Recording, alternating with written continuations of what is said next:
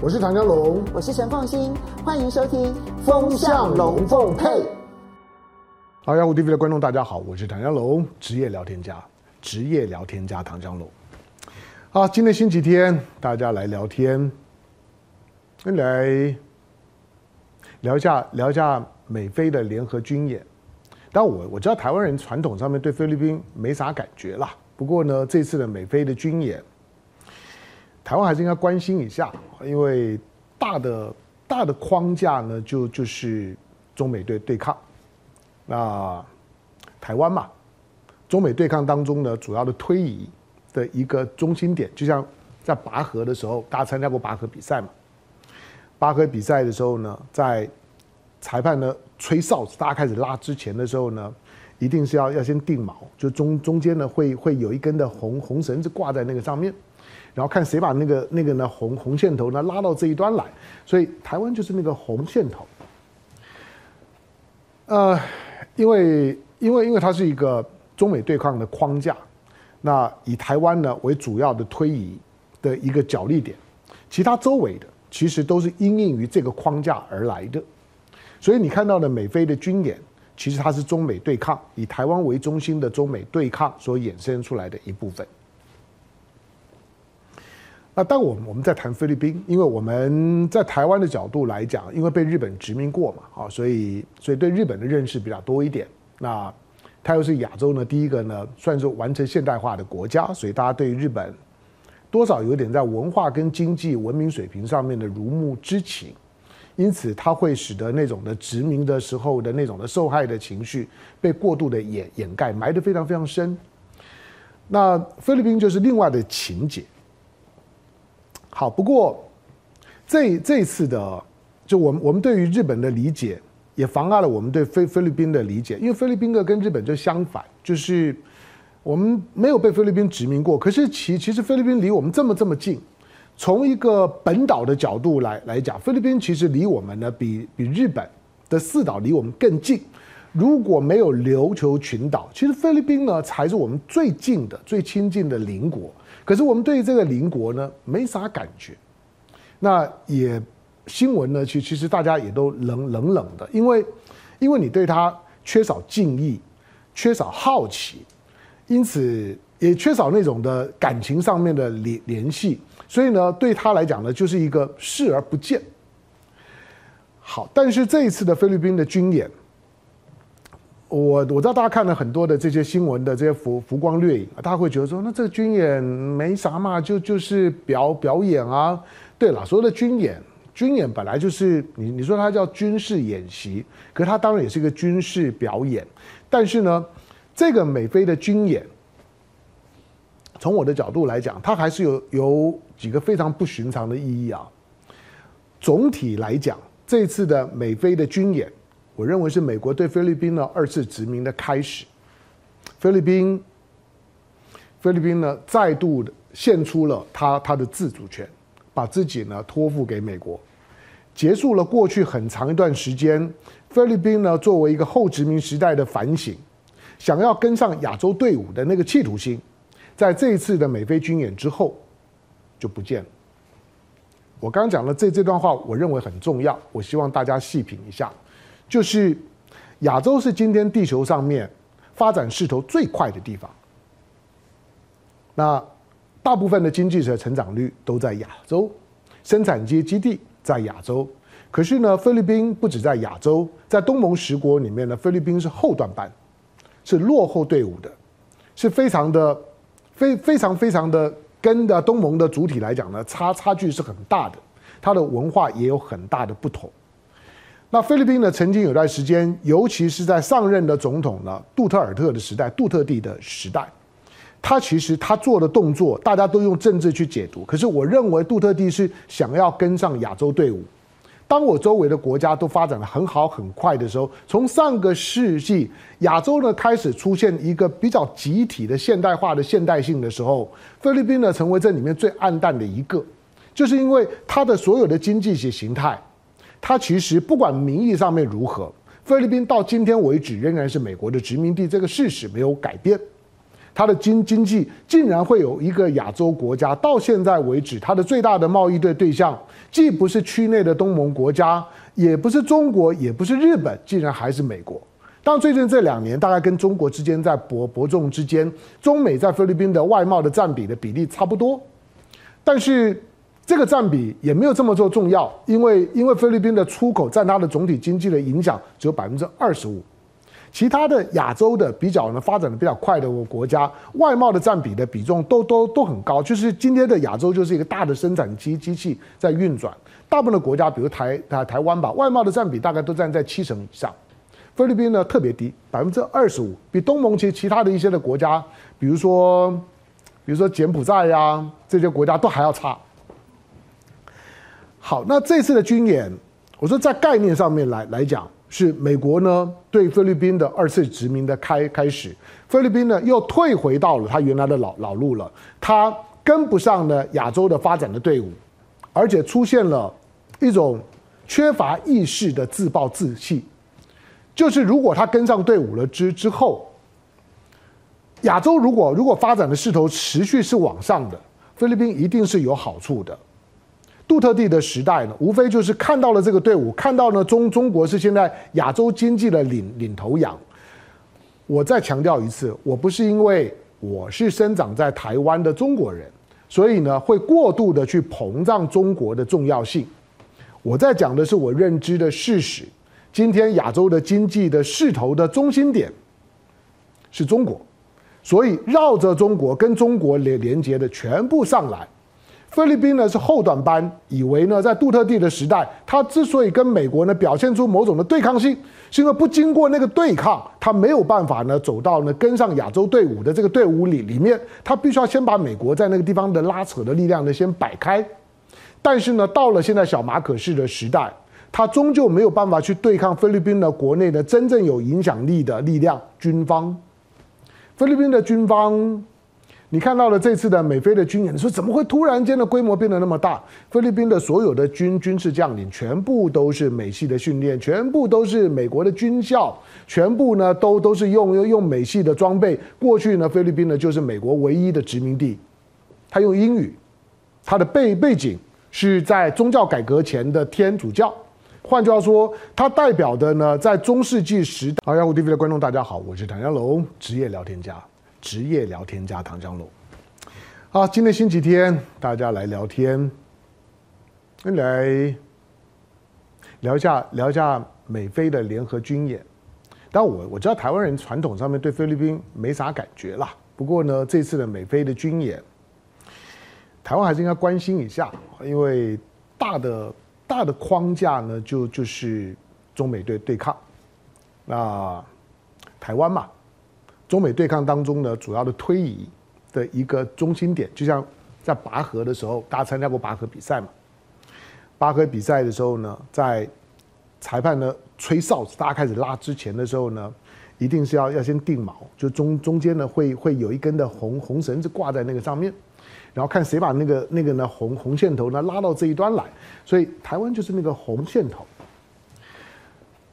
呃，因为因为因为它是一个中美对抗的框架，那以台湾呢为主要的推移的一个角力点，其他周围的其实都是因应于这个框架而来的。所以你看到的美菲的军演，其实它是中美对抗，以台湾为中心的中美对抗所衍生出来的一部分。那当我们我们在谈菲律宾，因为我们在台湾的角度来讲，因为被日本殖民过嘛，啊，所以所以对日本的认识比较多一点。那它又是亚洲呢第一个呢算是完成现代化的国家，所以大家对日本多少有点在文化跟经济文明水平上面的如沐之情，因此它会使得那种的殖民的时候的那种的受害的情绪被过度的掩掩盖，埋得非常非常深。那菲律宾就是另外的情节。好，不过这这次的，就我们我们对于日本的理解，也妨碍了我们对菲菲律宾的理解，因为菲律宾的跟日本就相反，就是我们没有被菲律宾殖民过，可是其其实菲律宾离我们这么这么近，从一个本岛的角度来来讲，菲律宾其实离我们呢比比日本的四岛离我们更近，如果没有琉球群岛，其实菲律宾呢才是我们最近的、最亲近的邻国。可是我们对这个邻国呢没啥感觉，那也新闻呢，其其实大家也都冷冷冷的，因为因为你对他缺少敬意，缺少好奇，因此也缺少那种的感情上面的联联系，所以呢，对他来讲呢，就是一个视而不见。好，但是这一次的菲律宾的军演。我我知道大家看了很多的这些新闻的这些浮浮光掠影，大家会觉得说，那这个军演没啥嘛，就就是表表演啊。对了，所谓的军演，军演本来就是你你说它叫军事演习，可是它当然也是一个军事表演。但是呢，这个美菲的军演，从我的角度来讲，它还是有有几个非常不寻常的意义啊。总体来讲，这次的美菲的军演。我认为是美国对菲律宾的二次殖民的开始。菲律宾，菲律宾呢再度的献出了他他的自主权，把自己呢托付给美国，结束了过去很长一段时间菲律宾呢作为一个后殖民时代的反省，想要跟上亚洲队伍的那个企图心，在这一次的美菲军演之后就不见了。我刚刚讲了这这段话，我认为很重要，我希望大家细品一下。就是亚洲是今天地球上面发展势头最快的地方。那大部分的经济的成长率都在亚洲，生产阶基地在亚洲。可是呢，菲律宾不止在亚洲，在东盟十国里面呢，菲律宾是后段班，是落后队伍的，是非常的非非常非常的跟的东盟的主体来讲呢，差差距是很大的，它的文化也有很大的不同。那菲律宾呢，曾经有段时间，尤其是在上任的总统呢，杜特尔特的时代，杜特地的时代，他其实他做的动作，大家都用政治去解读。可是我认为杜特地是想要跟上亚洲队伍。当我周围的国家都发展得很好很快的时候，从上个世纪亚洲呢开始出现一个比较集体的现代化的现代性的时候，菲律宾呢成为这里面最暗淡的一个，就是因为它的所有的经济形态。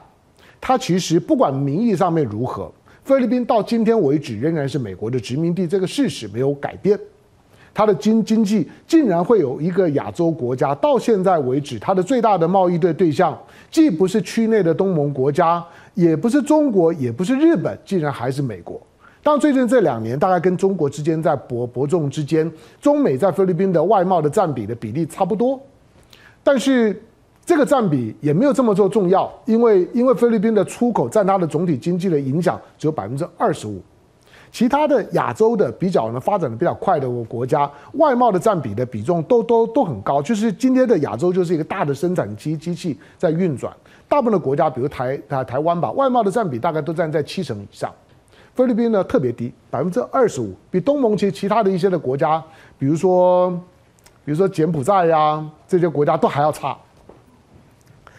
好，那这次的军演，我说在概念上面来来讲，是美国呢对菲律宾的二次殖民的开开始，菲律宾呢又退回到了他原来的老老路了，他跟不上呢亚洲的发展的队伍，而且出现了一种缺乏意识的自暴自弃，就是如果他跟上队伍了之之后，亚洲如果如果发展的势头持续是往上的，菲律宾一定是有好处的。杜特地的时代呢，无非就是看到了这个队伍，看到呢中中国是现在亚洲经济的领领头羊。我再强调一次，我不是因为我是生长在台湾的中国人，所以呢会过度的去膨胀中国的重要性。我在讲的是我认知的事实。今天亚洲的经济的势头的中心点是中国，所以绕着中国跟中国连连接的全部上来。菲律宾呢是后短班，以为呢在杜特地的时代，他之所以跟美国呢表现出某种的对抗性，是因为不经过那个对抗，他没有办法呢走到呢跟上亚洲队伍的这个队伍里里面，他必须要先把美国在那个地方的拉扯的力量呢先摆开。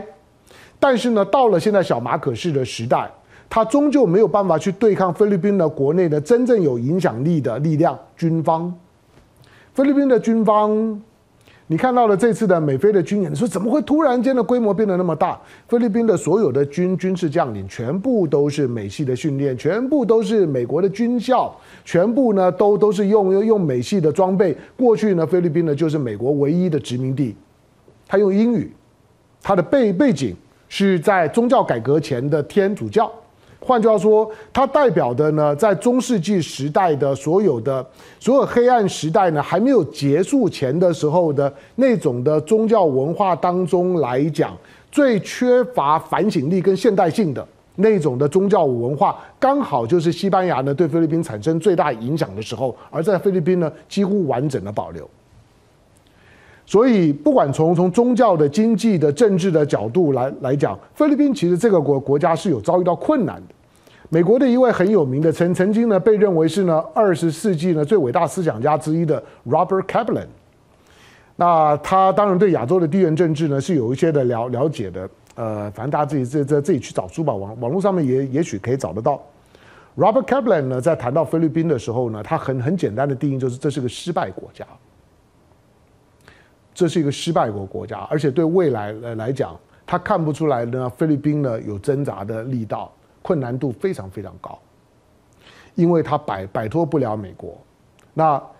这个国国家完全表现出呢殖民经济的特性。所以呢，我过去开玩笑讲的时候呢，我我我说大家听过拉丁美洲，但是如果不知道拉拉丁亚洲，我讲拉丁亚洲就是菲律宾，而且也只有菲律宾，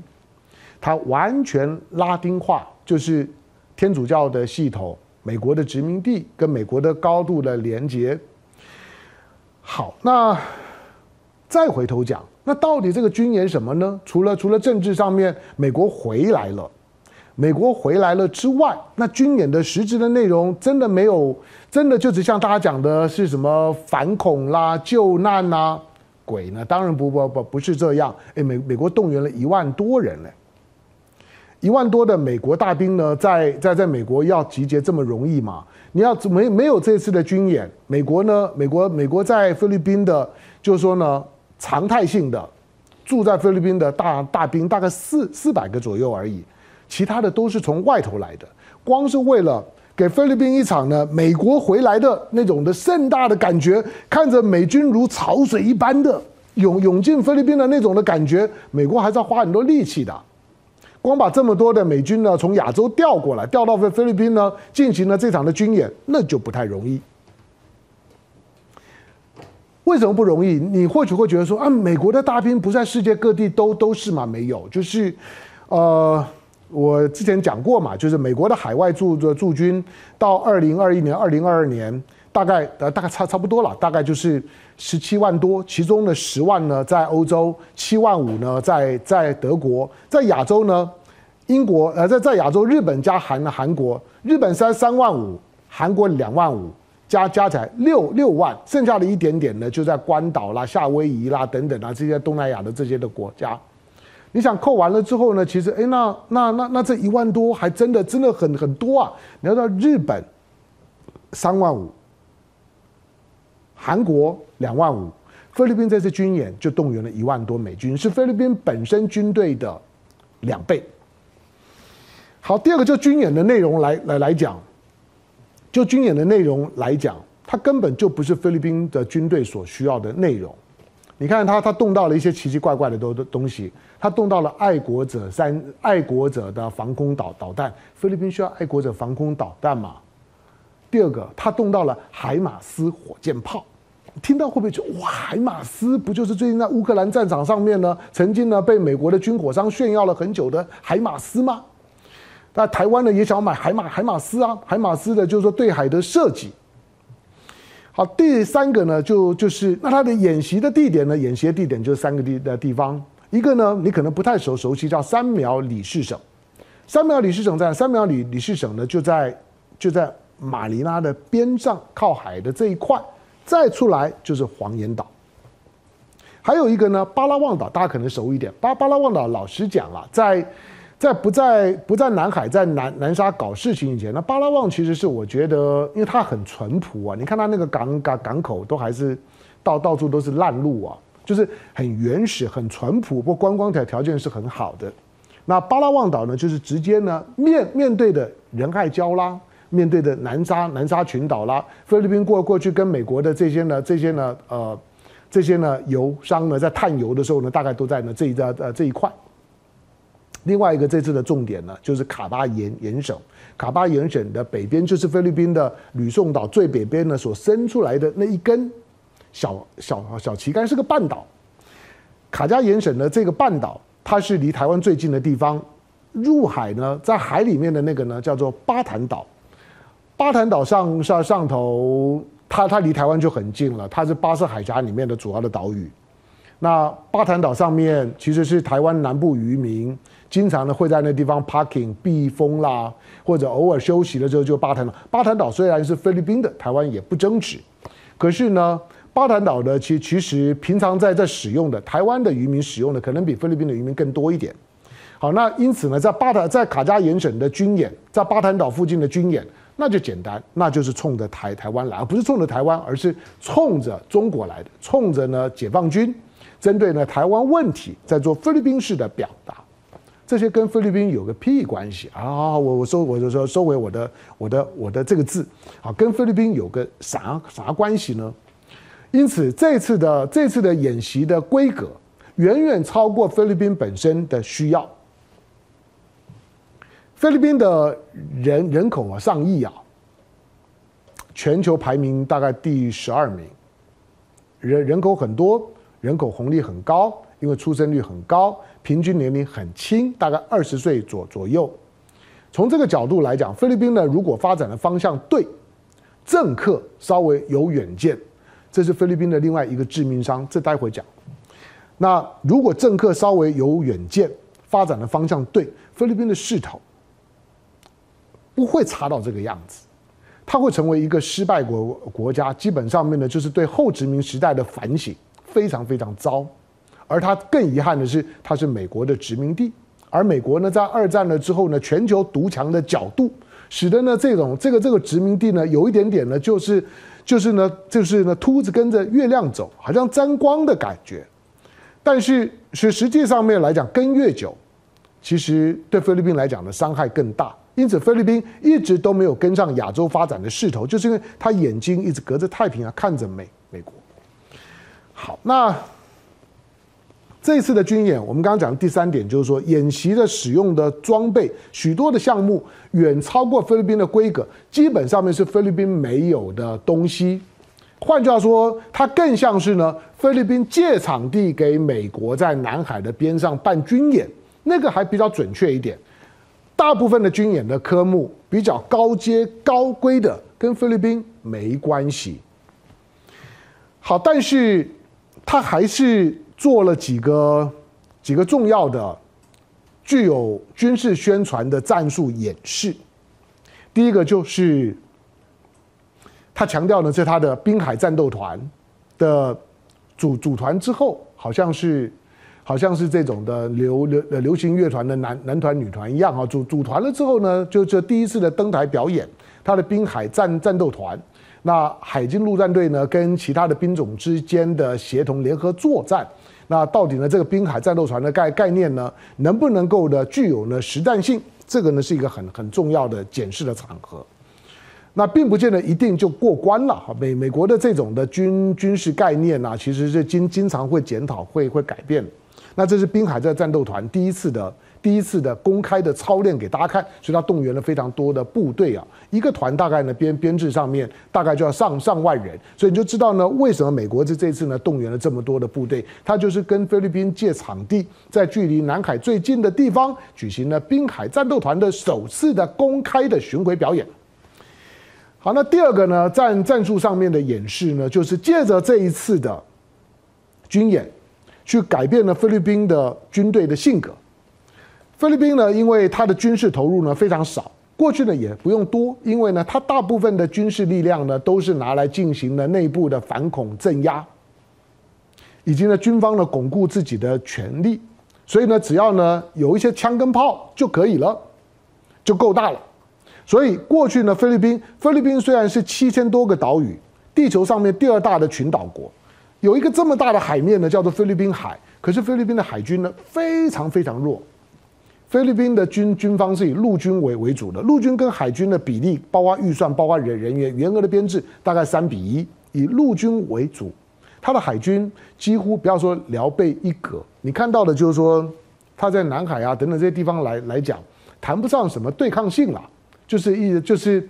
他的他的他的海军的旗舰、啊，就摆在摆在巴呃巴拉望岛上面，一一艘一艘。大大概大概有有三千吨吧，一艘的老旧的船。好，所以但是美国呢，借着这一次的演习，要把菲律宾的军队呢从陆军导向变成是海军导导向，所以他演习的地点呢都在呢海边，都在沿海的地方。这是呢菲律宾军方一次很重大的调整。好，那除了除了这这这这这些的这些的演训之外。第三个就是让菲律宾的军方重新呢取得呢跟美方的连结之后，同时呢借着这一次的军演，我估计呢军演完了之后呢美军不会全撤，相反的，因为有几个基地已经呢开放给美军使用，美军呢大概就会进驻那些的基地，所以美菲的军事同盟的关系呢又勾起来了。其实美国在这一次的演习当中。就是告诉你在，在整个的南海的周围，美国呢重新呢找到了一个可靠的战略的支撑点。那个曾经呢被他呢殖民了五十年的菲律宾回来了，Philippine is back。这个对美美国来来讲，嗯，在在在整个第一岛链呢，像吃了定心丸一样。所以呢，我我说了，在过去的过去的，就是说呢，两年的时间，尤其过去这一年的时间。美国呢，在西太平洋当中呢，天上掉下来的礼物就是，又日本呢出现了岸田文雄，台湾有蔡英文，而呢，在韩国呢，竟然尹锡悦呢不到一个百分点呢当上了总统，而在呢菲律宾的部分呢，竟然出现了一个小小马可仕，太爽，所以美国呢把第一岛链又串起来了，这个是一个在战略上面呢很很很重要的事儿。好，那。菲律宾当这一次的这一次的军演，美国进来了，那美国呢想要干嘛呢？当演习到这个阶段的时候，当美军呢再回到了菲律宾的时候，他除了告诉你就是就是菲律宾呢在杜特地的时代，杜特尔特的时代，想要跟上亚洲队伍，想要呢重新的调整呢自己的国家发展模式，选择亚洲模式。跟亚洲里连接，跟东盟里连接，希望自己像东盟一样。我虽然是东盟的成员，可是东盟看起来那个势头这么好，比如说中国大陆刚刚刚发布的第三季啊，第第一季一到一到三月的对外贸易，东盟第一名，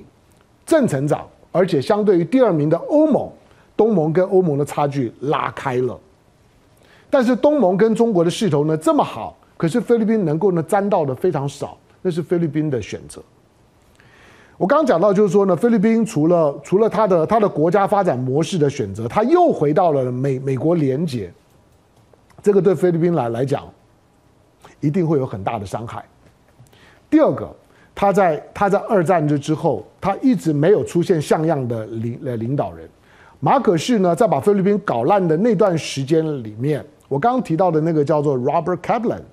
他说：“为什么菲律宾会落后落后这么多？你回头去看呢，马可仕当权的那个同一个时间里面，他的周围的国家，新加坡呢是李光耀。你看到的呢，在在马来西亚，马来马来西亚呢是马哈蒂。他甚至举了台台湾，他说台湾的蒋蒋介石跟蒋经国，这些呢都是励精图治。虽然他们呢都都会是呃有弹性的。”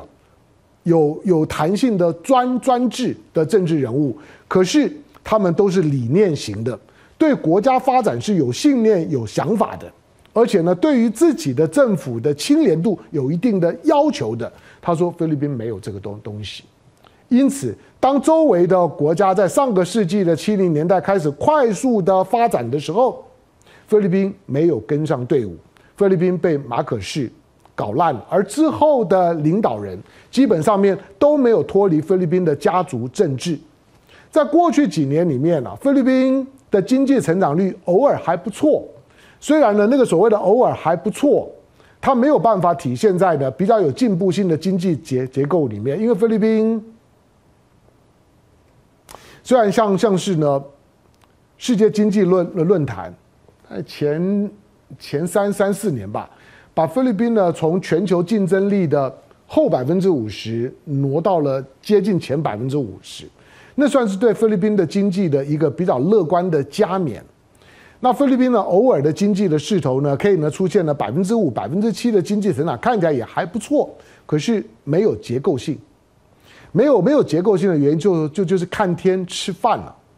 那那你说那好好歹有有有成长啊？那有成长怎么样呢？你要知道菲律宾的贫富差距之大，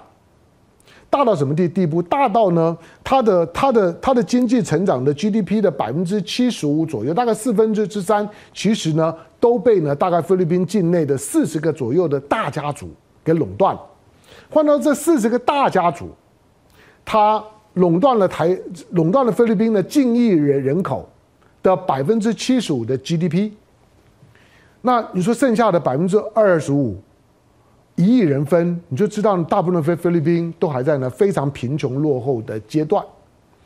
所以呢，菲律宾的这个国家本身的发展的结构有问题。所以呢，为什么呢？杜特地时代呢，希望呢中国能够来帮忙盖铁路、盖高铁的时候，那个方向是对的。